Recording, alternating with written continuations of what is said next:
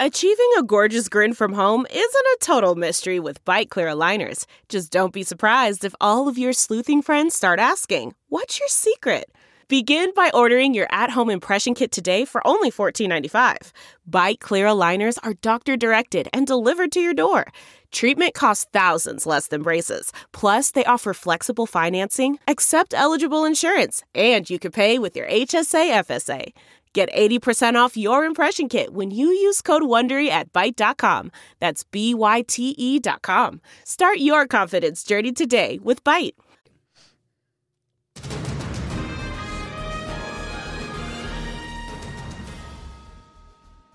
Thanks for joining us for our 50th episode of Take Two. Maura Carabello is here with us, and John Frugal Dougall, as he says we can call him, from Absolutely. the State Officers Officers Auditor's Office. I can't even talk on a Friday.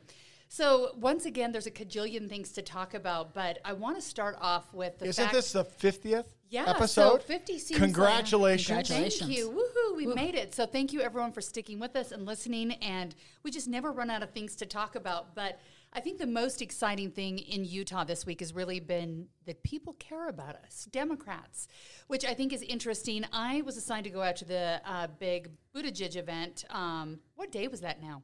It all starts to run together. Wasn't Earlier it? Wasn't week. it uh, Monday? Monday, President's Tuesday. Day, Yeah. Washington Lincoln Day. So anyhow, I went out there. I had an interview with him, and usually those are quick, you know, five minute in and out.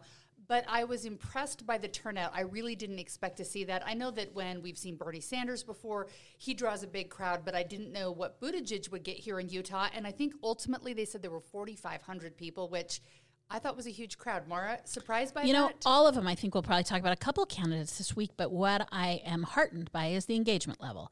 And a lot of these people, as you listen to the news, are saying, I, I came to see what this was about. I think there's a there's a solid group that are just there to cheer on their fellow, but I think a lot of them are saying, Hey, I just came to hear a little more. That is phenomenal. And we're getting thousands of Utahns who care enough to show up at these rallies.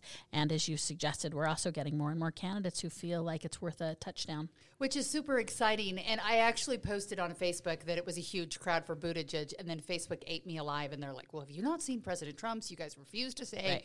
he has big crowds. And I'm like, he has huge crowds. He really does. He's the president of the United States.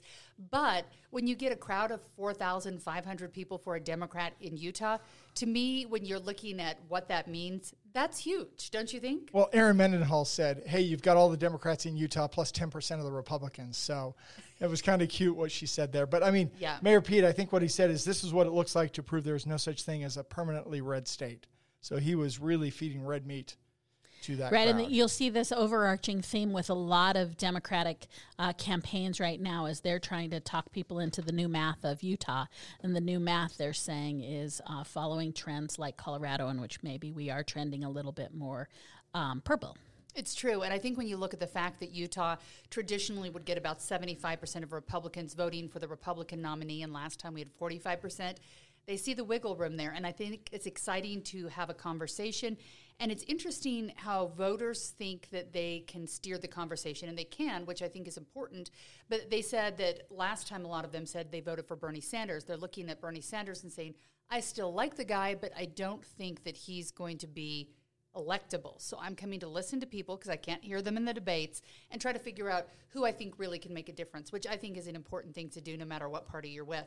yeah, I, I think Bernie versus Trump. I think Trump just crushes him. Which I might use as a segue to Bloomberg, right? So, Yeah. I mean, really, the Who? the Who? the assertion of Bloomberg is I match up with Trump, and New York billionaire versus New York billionaire. polling is showing that he matches up and um, and he's getting huge rallies and certainly the investment in utah is unprecedented That's right. And he had hundreds in the morning. Uh, was it yesterday morning when he was in town? Yesterday, yeah. After he had probably not the best debate night ever. I heard everybody dogpiled on him and stuff like that. And It would be interesting though to see the Democrats what they really think of him. I, clearly, there's some that like him, and some he's got a history, like any uh, previously elected official. There's a history that goes with it, and he's got to be able to answer those questions. And I, what I understand from the debate is he was ill prepared for questions you knew he was going to get asked. So I had a different take. I mean, I felt like he didn't match up well, but I think ill prepared for me is not what I saw. What I saw is he joined a game that had been that had been going on for a while. They uh, debates are a certain segment of the campaign season, Yeah. and you get into some mojo. You know, you get The hand you- yeah, the raising. hand Sorry, sorry. raising, me pick me, um, and you get into sort of Let me the- talk over the that top of you mode. as well. And he was clearly not in that mode. Uh, it was also, you know, dogpile on him. Oh, yeah. Uh, Uh, so what's an intriguing thing though is I'll bet the majority of people what they watched is the recap of the debate, not the debate itself. And so it's essentially one news cycle, and he's still putting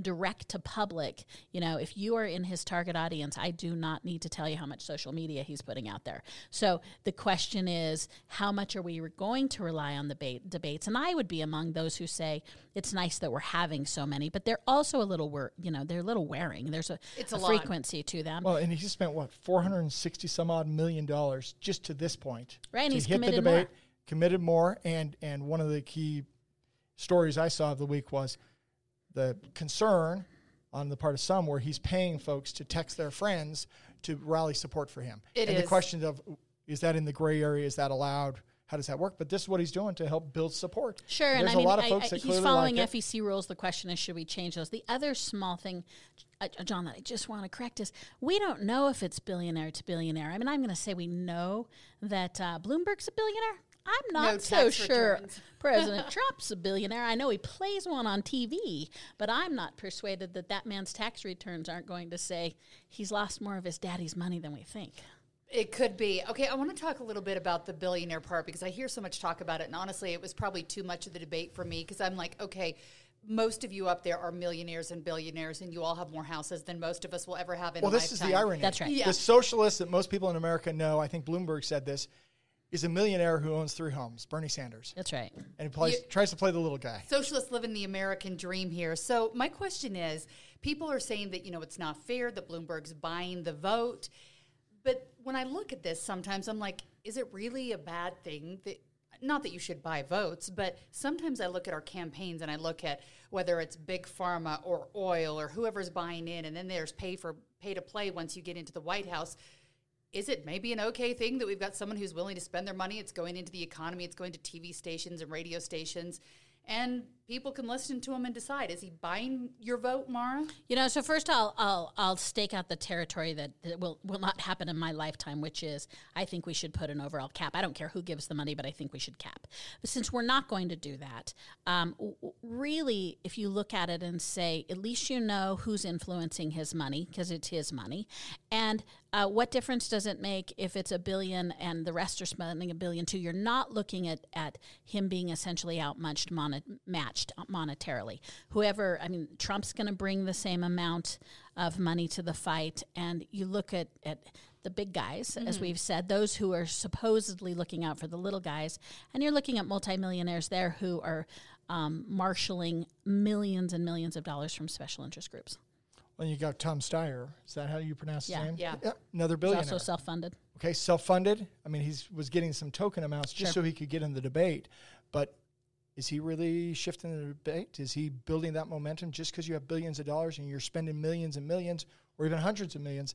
Doesn't necessarily mean people are going to buy your message. I also appreciate what Bloomberg has said when he's been questioned about why he doesn't seek out donations, and he said, "Why would I? I That seems inappropriate for me. If I can self fund, then I'm going to go ask somebody else to spend their hard earned money when, frankly, I should. I'm committed to spending my own." Yeah, it's an interesting argument. I wouldn't mind seeing caps in the future because when you look at all of the money that's spent on our elections here and how long it takes, it kind of makes you sick to your stomach that we're spending money on that when we know that there's poor in our country and other countries, and that money could go to so many great places. It's just like, what are we doing? and the here? numbers now are out just phenomenal and when i say caps i think what's important for me is i would say here's what you can expend in your entire election and go get the money from wherever what i don't think works is doing these individual caps like right now if you want to give to a federal candidate you can only give 2750 that professionalizes fundraising that makes it so that It only favors the, people- incumbents. it favors the It incumbents favors for those that sure, have the but it also it favors those who are rich and can hire people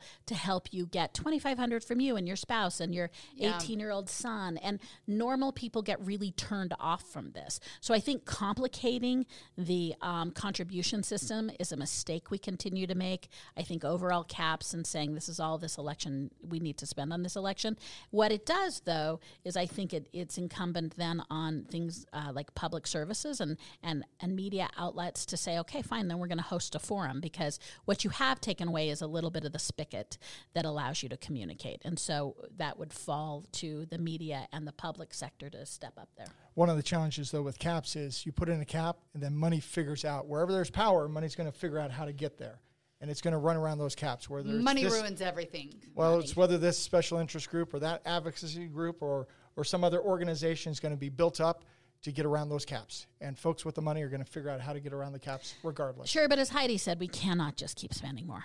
It's just a lot. Do you know who else is spending lots of money? Our gubernatorial candidates, and they're out there working hard. One person who came out this week and said they just don't have the money uh, to get the signatures is Aimee Winder Newton. Anyone surprised uh, by the fact that she's decided to go the route of talking to her own people at the party? No, the cost of getting signatures, when you look at the Republican side, when you look at the number of candidates, the number of signatures you have to get, and those have to be unique signatures. So one person can't sign three or four candidates' packets. They can only sign for one. And that raises the cost. And, and a couple years ago, I heard that for a statewide race, you needed a hundred to one hundred fifty thousand dollars. This year, I was hearing two, two fifty, maybe three hundred thousand dollars just to get those signatures.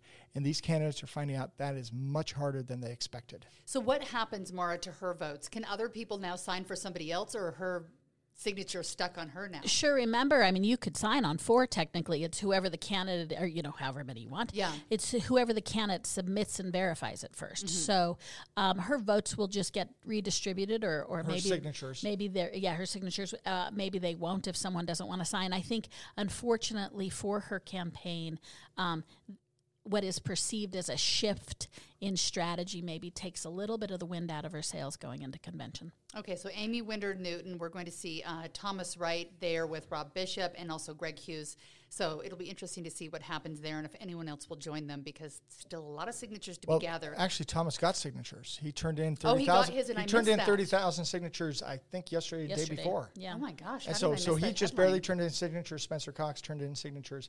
But yeah, the other good thing for Amy is rather than distracting her efforts trying to collect these signatures, she can focus on what was going to be the real path anyway, which was through convention. Right. And now she can focus on that and put all her energies in trying to win in convention. and just go and talk to people right now.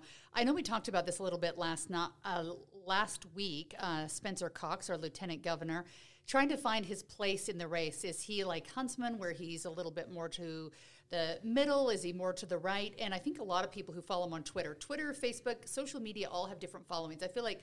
Facebook maybe is a little bit of an older audience, maybe a little more Ouch. conservative. Ouch. I resemble that know, comment. I know, right?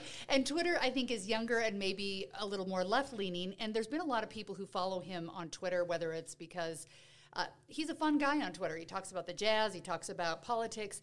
But he tweeted about the debate the other night and he said, I didn't watch any of tonight's debate, but it seems like everything went well. Obviously, some sarcasm there. But immediately, all the moderates you could see that had been following him started saying things like, You're the guy I would always point to and say, if the GOP can produce people like Cox, there might be hope for the party after all. It's been disappointing to see tweets like this. Is he trying to go more centrist or is he, Maura, always been like this where he makes fun of both sides and people are just taking issue with it because he's running right now? You know, I mean, it, it's probably the latter. He probably already has been like this, but the but he shifted. He shifted the conditions by running, and I think he's finding his voice, as we talked about last time. I think he's having a hard time finding his voice as a candidate. I also think um, he is someone who has not been heavily scrutinized, scrutinized in his political career, and uh, Hasn't been scrutinized either. scrutinized. There's no, Nobody no wants to get scrutinization. scrutinization. That's like bad news.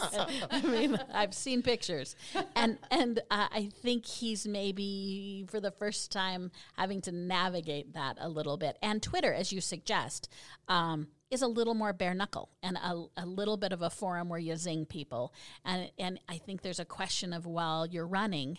Um, can you be sarcastic? And while you're running, can you opine the way you might when you are sitting at, on the last term as an LG for a beloved governor? And you have to think about the fact that everything you say on social media is on the record. We've learned this with President Trump That's right. that what you're saying out there, it, I mean, it belongs to you, it belongs to the office. And Go though, Kansas. Yes, even though you're out there having fun, I mean, it matters. And I have to think about that when I tweet every day because sometimes I just want to be snarky and bite people's faces off. And I'm like, oh, I'm Heidi Hatch. I'm on TV and I need to be on good behavior. That's why I can't tweet. Is anything I think is funny probably shouldn't be out there. No, but Maura um, on Instagram led me to my favorite account now. It's called Influencers in the Wild. So if you have not joined that account yet, John, have you seen it? I Are you on not. Insta? It's worth no, a I'm not, but I'll have to. I guess It's worth if when you're in a long committee meeting, it's worth taking you a break. go. You'll lose all faith in humanity. You will. But it's You really will. good brain break for your day. So check that out. Well- Influencers of Instagram. let, let me come back on Cox for just a minute. Okay. So one of the things is he set a certain expectation for his audience, and as he's shifting, trying to come to the right, that's where his audience is saying, "Wait a second, you set these expectations." So, do I think you can be sarcastic as a candidate? Yes, you can, but you got to be true to your audience, and that's where his audience is saying, "Wait a second, you are not the person we thought you were," and that's, and for him, I think that's kind of an interesting dynamic because he spent so much time curating this audience with Yeah. this perception of this place in the spectrum, and now he feels he has to be somewhere else. That quote unquote solid conservative, you know, mediocre farmer but solid conservative, got a position there now. It's Yeah, a tricky it's a good place to to, look at it. carve out there. I love sarcasm, though. They need a font for it, though, so we really know So what we we're know. getting, you know, on social media. I want to talk a little bit about the legislature right now. And one thing that came up today is a possible repeal of Prop 4. If you forget your numbers, that was the gerrymandering one, and it passed. And I'm looking at this and thinking, okay, is there sense to this? We have so many um, things that were voted on by the people of Utah, John. Are they going to lose faith in the system if the legislature goes and throws out um, what people voted on for medical marijuana, gerrymandering, and really anything else? Are people going to show up and vote if we always just throw it away and say we know better in the legislature? I'm going to say it depends. I mean, I've talked with many folks, and you'd point out certain weaknesses in the, the initiatives, and folks would say, yeah, but the legislature can fix it. So as long as the fixes are within the bounds of what the public expects, then I don't think the legislature loses any credibility. If it deviates outside of that, then it gets to a point where more and more people have concern about the process. Wait a second, we spoke. Why are you changing it? So, should they change this right now, or is this going against the will of the people in your mind? Uh, I have concerns about the constitutionality with the redistricting. I think with some minor tweaks and stuff like that, you can fix some of those issues. And I've even talked to some of the folks that were sponsors of that saying, well, yeah, we expect some of that to get tweaked. The question is, what comes out at the end of the day? And does it capture the intent of the voters or does it significantly deviate? And that's the question. So, I mean, I think the line to look at if you're concerned about the legislature once again undermining the will of the people is that the primary sponsors were at the table until you last last night. And I think the legislature is looking at two or three things that fundamentally do fly against the will of the people. I think this particular initiative had some cleanups, and I'd like to point out that every bill passed has cleanups, so it's not unique to citizens' initiatives to have to do a re-round on it. Um, it doesn't make it an inferior product that the, the citizens brought. So uh, And that's my point is just because you made a change didn't mean you undercut it. Right, and I think we were at compromise um, where, as John said, well, you know, the even the um, the pro offers said, yeah, you know, there's a couple things we do want to change. I think that's where we were. It sounds like the legislature wants to go a step further and undermine what the proposers or what the citizens voted on would be a fundamental change, and largely it's how prescribed the process has to be. And my understanding is, and I haven't been in those meetings, but the legislature is looking to make sure there's an independent commission, that the commission can set their own rules about how they're going to deal with different principles that come with redistricting. I think I heard that they're supposed to bring at least three maps back for the legislature to consider things like that. So the question is, a lot of it sounds like it's trying to capture what was in the initiative. Will the public say, yeah, that's, that captures our intent, or no, you deviate and we don't trust you? But I think the critical part is, as a position of public trust, the notion is are you being very prescriptive about this being independent and uh, sans partisanship? Because remember, at the end of the day, this is a recommending body. So it feels ill intended that the legislature wants to cut off the recommending body before they can deliberate independently. And I think it's because, you know, the legislature is saying, you know, make us the bad guys. And I say, yeah, make you the bad guys. You guys are the ones that are doing partisan gerrymandering. So take your dose of medicine and let the independent commission come back with what they see and should be codified in law about what we all see and agree to is is a nonpartisan process. And one of the challenges is folks talk a lot about gerrymandering, but how do you exactly describe it? I know sometimes we look from different. I can show you on a say, map if you that want." looks like gerrymandering, and we see it. We know what it is when we see it. But other times, there's different folks, quote unquote, gerrymandering for different reasons, and you don't necessarily know what that is, and you can't necessarily see it. And that's one of the challenges. Is some want to say, well, just turn it over to a computer and it will do the redistricting.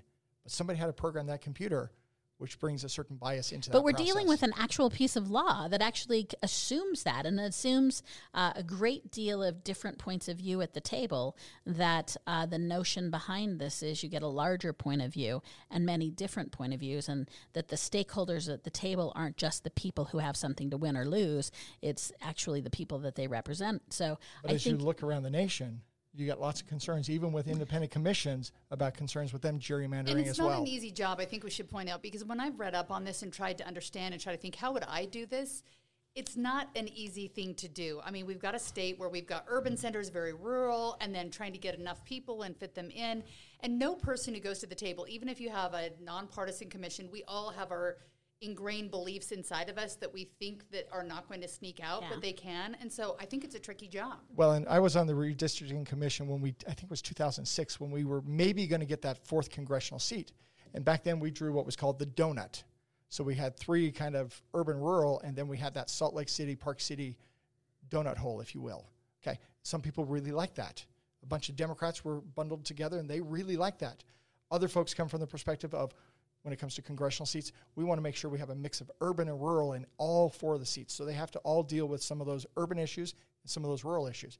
And so there's valid perspectives on both sides. And I think if we could keep the discussion on that, those are really interesting perspectives. I mean, I've thought, do I do I think you better represent if you have a mixture? Do I think you better represent if you have sort of like-minded groups, right? Some density. But what I like about those are those are facing the public and saying, "Hey, how can we best represent you?" The definition I think of when you move to partisan gerrymandering is when you're not doing that. When you're looking at your buddy and saying, "Hey, if I carve out these two um, streets, I think you have a better chance of holding your seat." And the interesting thing here in Utah is that we don't even have congressional members who belong to their districts that live Sure, inside of them. right, exactly. So, which is weird in and of itself because I don't think Ben McAdams lives Ben in his McAdams district. does not live in his. Yeah, and- for a while, Jason Chaffetz didn't live in his Yeah. until after redistricting. I've so- always been shocked we don't care. I've, uh, I mean, so I, I thought care. of I J- just don't know why Jason do. Chaffetz Yeah. was an anomaly, and I thought, okay, we, we we let him slide. And then when McAdams came in, and we still didn't seem to mind. It's it's incredibly curious to me that we don't object to that. Well, and- and one of the interesting things is this gerrymandering goes back to the founding fathers. It's named after one of those founding fathers back then, there was Jerry. Albert Albert Gary. Mr. Gary. Mander. Albert Gary, yeah. And the salamander thing became gerrymandering, that we now call yeah. gerrymandering. But I've suggested for years what would happen because we think about redistricting based on geography, Mm-hmm. and some politics then comes in as well. Well, what happened if we just had four at-large seats, four at-large districts that just follow the boundaries of the state, and top four vote getters get it? And maybe that's based on politics. Maybe that's based on uh, geographic issues, rural issues. Maybe maybe it's based on tech issues. Maybe it's based on clean air. Who knows how what constituencies are going to coalesce coalesce around certain candidates? But that would be an interesting thing to get rid of the geographic gerrymandering or that drawing boundaries. And Let the voters decide how they want to coalesce behind different candidates and let the top four win. So they'd kind of be like senators, but congression, but House members. But- and each voter and each state. voter gets one vote. one vote. You don't get four votes; you get one vote. I don't know. Uh, I we should we should try it. Who do we talk to? Yeah. Yeah. Do you have friends in high places? Uh, I want to talk about a couple of the other things in the legislature right now. The Safe Haven expansion bill um, passed committee. This would allow new moms to hand over their baby for up to 30 days as opposed to 72 hours. Maura, is this a good idea or is that too long of a return policy for children? You know, I mean, this is a hard call because the heartbreak of, of the process that we're going through. But I think that um, 30 days expansion, while this person's, person is in crisis, um, clearly, uh, I think makes some sense and is a safety net um, that we might use.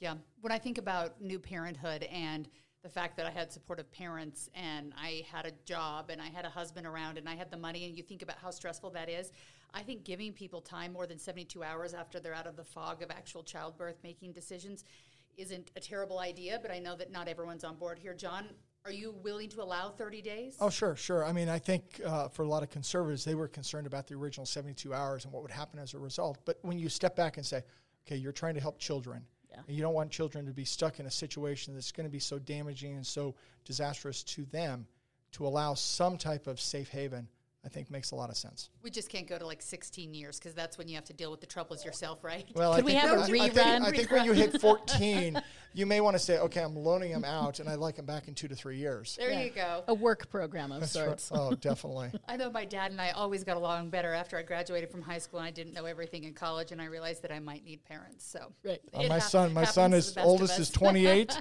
and it's now, Dad. Maybe I should have listened to you. You Uh, think? growing up, uh, hindsight is always 2020. Uh, our legislative leaders yesterday released a citation thanking President Trump for his great work. Is this just our assurance, Maura, that we like you, we're behind you, we're sorry about Mitt Romney, or what was this about? This for me is the next chapter in a tale of two Utahs. And one is the great state of Utah with the citizens and all of us living here. And the other is the small hamlet that is the legislature that is sort of navel gazing at one point. And so, why I say that is.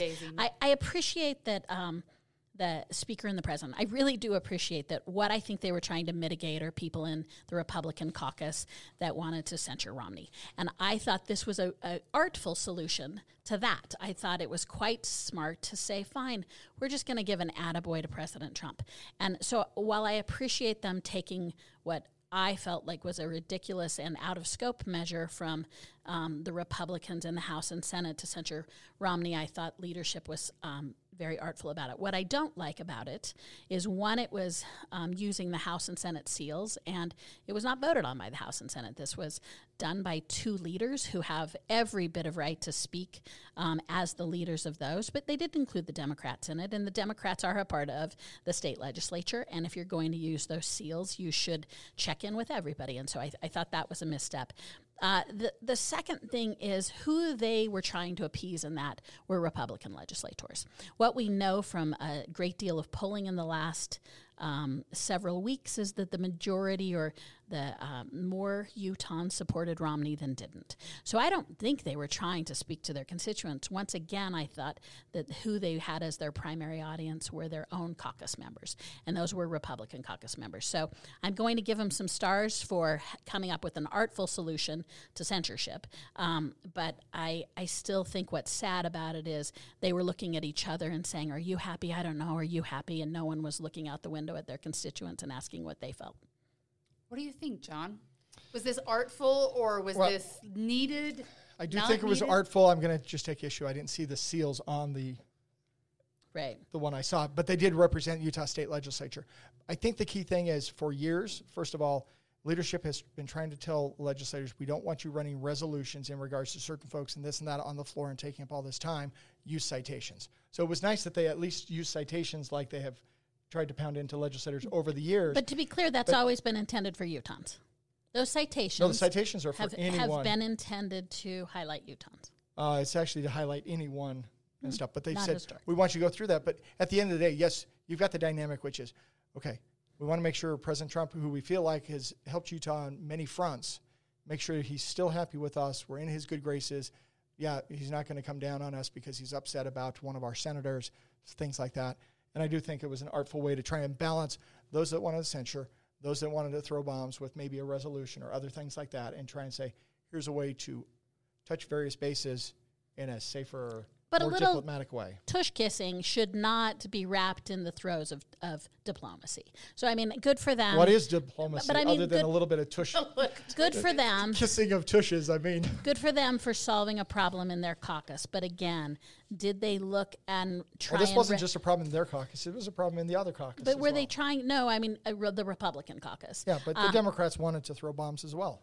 But but I think what they didn't do is once again earnestly try and reflect uh, what America or what Utahns were thinking. I think they were just thinking of politics. Make love, not war, is what they were after. When I saw this, I was just thinking about when President Trump was trying to ask, ask Governor Romney when he was in the White House about Mitt Romney in that awkward moment. So maybe this will send some little warm fuzzies, like a big hug to President Trump, and we can all be nice as we move forward. I'm not Heidi, sure maybe though we too. can get you a citation too. I, I want one, yes. And I think it's probably spitting in the wind to think that uh, the way you get to Trump is sort of through logic or past good acts. He feels, you know, I'm suggesting he might be a little more in the moment, emotional response guy. He needs an in the person butt pat. I feel like it does. All right, he might. Uh, Salt Lake City teachers, they're going to stage a walkout to demand more education funding. I don't remember a walkout in my brain. Salt Lake City teachers, when they were renegotiating this last year, actually walked out of the Back classroom. in the 90s, there was a walkout. Yeah, it's been a long time though. So this is interesting. They're doing it, but they're scheduling it. It's only a half day. Parents know it's going to happen February 28th. Is this a good idea? So the legislature will listen? John, No. what do you think? No? I, I think last time when they did the walkout, it actually blew up in their face and and tarnished the working relationship with the legislature, especially after the legislature for many years felt like they really increased funding over and over and over. And then to have this felt, I think I heard more like a slap in the face.